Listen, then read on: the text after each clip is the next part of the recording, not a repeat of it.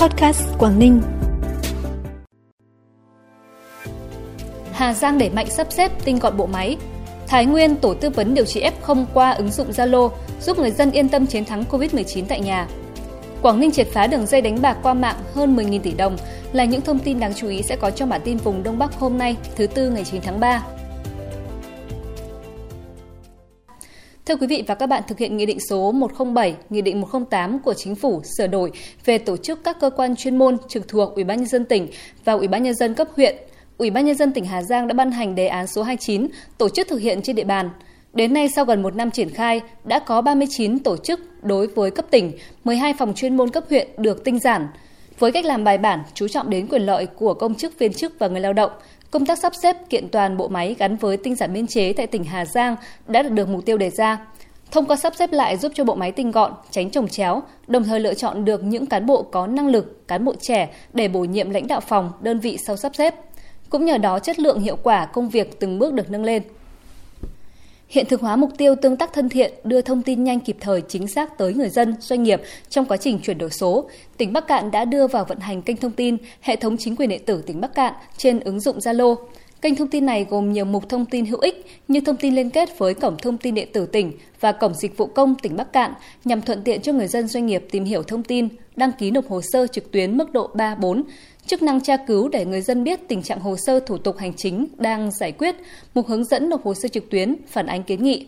Đặc biệt hiện nay hệ thống thông tin một cửa điện tử và cổng dịch vụ công tỉnh Bắc Cạn đã tích hợp với hệ thống thanh toán trực tuyến PayGov của Bộ Thông tin và Truyền thông và ứng dụng Zalo. Các tổ chức cá nhân có thể thanh toán phí, lệ phí các thủ tục hành chính của 15 đơn vị cấp sở đang thực hiện tiếp nhận và trả kết quả giải quyết tại Trung tâm Phục vụ Hành chính công tỉnh Bắc Cạn thông qua hệ thống paygop trên cổng dịch vụ công của tỉnh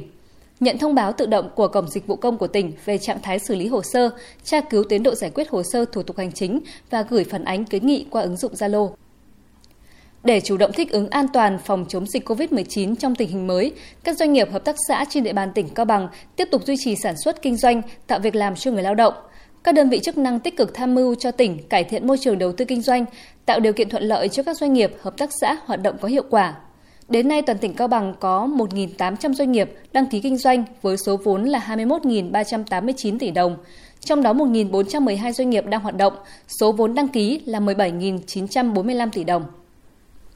Ba sản phẩm ô cốp của tỉnh Tuyên Quang gồm chè san tuyết Hồng Thái, huyện Na Hang, chè ngọc thúy Sử Anh, huyện Yên Sơn và mật ong phong thổ thành phố Tuyên Quang đã đạt đủ các chỉ tiêu để đánh giá phân hạng lên 5 sao. Các chỉ tiêu là tổ chức sản xuất, phát triển sản phẩm, sức mạnh cộng đồng, hoạt động tiếp thị, tiêu chuẩn, tính độc đáo của sản phẩm, khả năng xuất khẩu và phân phối tại thị trường quốc tế. Hiện tại tỉnh Tuyên Quang đang hỗ trợ các chủ thể hoàn thiện hồ sơ trình hội đồng cấp trung ương đánh giá phân hạng theo đúng quy định. Những thông tin đáng chú ý sẽ tiếp tục bản tin. Trước thực tế số lượng bệnh nhân COVID-19 điều trị tại nhà trên địa bàn tỉnh Thái Nguyên ngày một gia tăng, Trường Đại học Y Dược Đại học Thái Nguyên đã thành lập tổ tư vấn điều trị F0 qua ứng dụng Zalo, số điện thoại để hỗ trợ giúp đỡ các F0 thể nhẹ có thể yên tâm điều trị tại nhà và theo dõi phát hiện các triệu chứng trở nặng sớm. Tổ tư vấn điều trị F0 hiện có hơn 100 y bác sĩ của trường Đại học Y Dược tình nguyện tham gia hỗ trợ. Người dân cần hỗ trợ chỉ cần nhắn các thông tin họ tên, tuổi, giới tính, số điện thoại nơi ở hiện tại, triệu chứng, câu hỏi hoặc nhu cầu tư vấn vào tổng đài của tổ tư vấn trên ứng dụng Zalo. Nhóm điều phối sẽ giúp kết nối đến bác sĩ phù hợp, báo lại cho người dân số điện thoại Zalo của bác sĩ tư vấn để người dân có thể chủ động liên hệ để được tư vấn. Tiến sĩ bác sĩ Phùng Thủy Tiên là người có nhiệm vụ điều phối bệnh nhân chia sẻ. Từ khi hoạt động đến nay, trung bình mỗi ngày có khoảng 300 lượt người dân liên hệ cần tư vấn hỗ trợ. Thông tin về tổ tư vấn được nhiều người biết đến nên không chỉ có người dân trên địa bàn tỉnh Thái Nguyên mà còn có người ở địa phương khác liên lạc để được hỗ trợ. Số lượng người liên hệ cần tư vấn tăng lên mỗi ngày.